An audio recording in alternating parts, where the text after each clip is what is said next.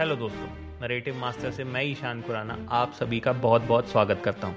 अगर आप पहली बार इस चैनल में ट्यून इन कर रहे हैं तो बता दूँ नरेटिव मास्टर है आपका one stop solution for all things past present और फ्यूचर हम पिछले कुछ एपिसोड से आपको बता रहे थे कि हम अशोका पे भी एक स्टोरी पे काम कर रहे हैं।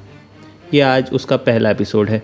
तो चलिए, देर क्यों करनी? अब शुरू करते हैं। सम्राट अशोक मौर्य साम्राज्य के तीसरे राजा थे।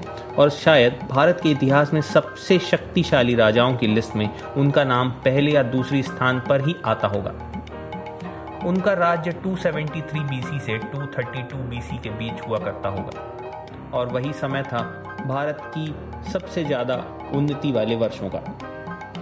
अशोक का राज्य आज के अधिकांश भारत, पाकिस्तान, अफ़गानिस्तान, बांग्लादेश और वेस्ट में पर्शिया और ईस्ट में बंगाल, असम और मैसूर साउथ तक फैला हुआ था। अशोक के बारे में हमें बहुत सी जानकारी, बौद्ध लिटरेचर और अशोक के स्तंभों और उनके बनाए हुए एडिक्ट से मिलती है, जो भारत के अलावा पाकिस्तान, अफ़गानिस्तान के सुदूर इलाकों में पाए गए हैं। उनके बारे में बहुत से लेख लिखे हुए हैं, जिसमें हमें उनके राज्य और उनके कैरेक्टर के बारे में अलग अलग प्रकार की इंफॉर्मेशन मिलती है। बौद्ध लिटरेचर से हमें ये पता लगता है कि अशोक एक क्रूर, निर्दयी राजा थे जो अपने दुश्मनों को माफ़ करना नहीं जानते थे। पर उनका हृदय परिवर्तन हो गया। वो कलिंगा की जंग जीत गए थे और कलिंगा की लड़ाई इतनी हिंसक थी कि इस लड़ाई के बाद उन्होंने बौद्ध धर्म अपनाने का निश्चय किया और लोगों की भलाई के कार्यों में लग गए। और फिर कभी कोई भी हिंसा या लड़ाई में हिस्सा नहीं लिया।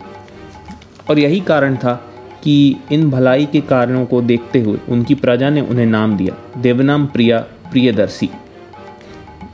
अशोक के विराट साम्राज्य और लोगों से जुड़े कार्यों में उनकी उदारता भारत में आज भी याद की जाती है और इसी के लिए शायद हमारे देश के राष्ट्रीय ध्वज में जो चक्र है, उसे अशोका स्तंभ से लिया गया है, जिसे धर्म चक्र भी कहा जाता है। और अशोक की लॉयन कैपिटल से रिपब्लिक ऑफ़ इंडिया का एम्बलम भी लिया गया है।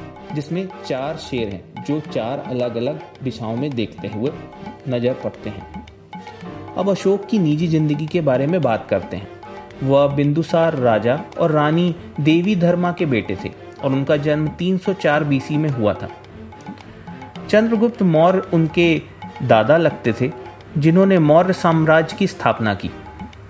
देवी धर्मा या फिर कुछ किताबों में उन्हें जनपद कल्याणी भी कहा जाता है। वह ब्राह्मण की बेटी थी, जो चंपा राज्य से आती थी। जैसे कि बिंदुसार की बाकी रानियाँ अलग अलग राज्यों से थी तो उनको एक छोटा दर्जा दिया जाता था। और इसी के कारण अशोक को भी काफ़ी निचले स्तर पर रखा गया था। अशोक के बाद सिर्फ़ विट अशोक ही थे, जो उनसे छोटे थे।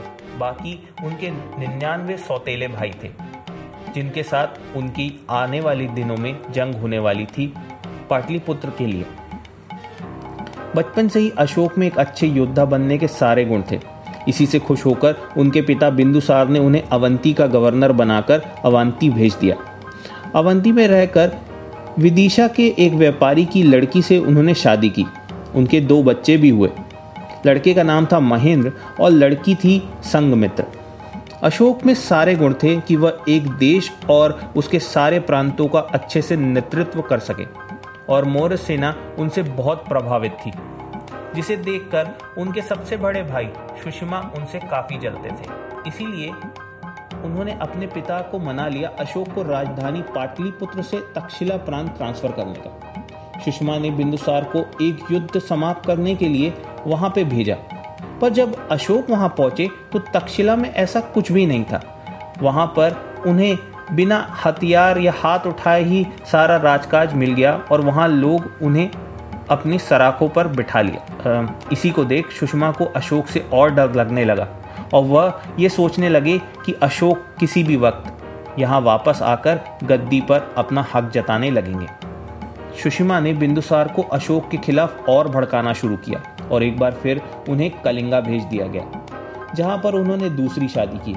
एक मछली वाली की बेटी के साथ, जिसका नाम था कौरवती इसके बाद उज्जैन में विद्रोह हुआ और उसकी खबरें आने लगी, जिसे अशोक को दोबारा उज्जैन भेजा गया और युद्ध में अशोक घायल हो गए, जिसमें उनका इलाज बौद्ध भिक्षुओं ने किया। यहाँ पर ही अशोक को पहली बार बौद्ध शिक्षा और बौद्ध धर्म के बारे में जानने का मौका मिला। उसी साल बिंदुसार काफ़ी बीमार पड़ गए थे और उनका राजकाज कमज़ोर पड़ने लगा। और इसी वक्त उन्होंने सुषमा को अपना उत्तराधिकारी घोषित कर दिया। पर उनके ऑटोक्रेटिक रवैये से बिंदुसार के सारे मिनिस्टर इस चीज़ से खुश नहीं थे।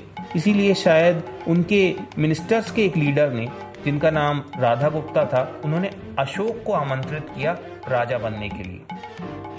पर वह उसी समय राजा नहीं बन सके। फिर 272 बीसी में बिंदुसार की मृत्यु हो गई और इसी के साथ अशोक ने पाटलिपुत्र पे आक्रमण कर दिया और इस अटैक में अपने सारे ही भाइयों को मार व गद्दी पर विराजमान हो गए। उन्होंने सिर्फ़ अपने एक भाई, विट अशोक को ही पीछे छोड़ा।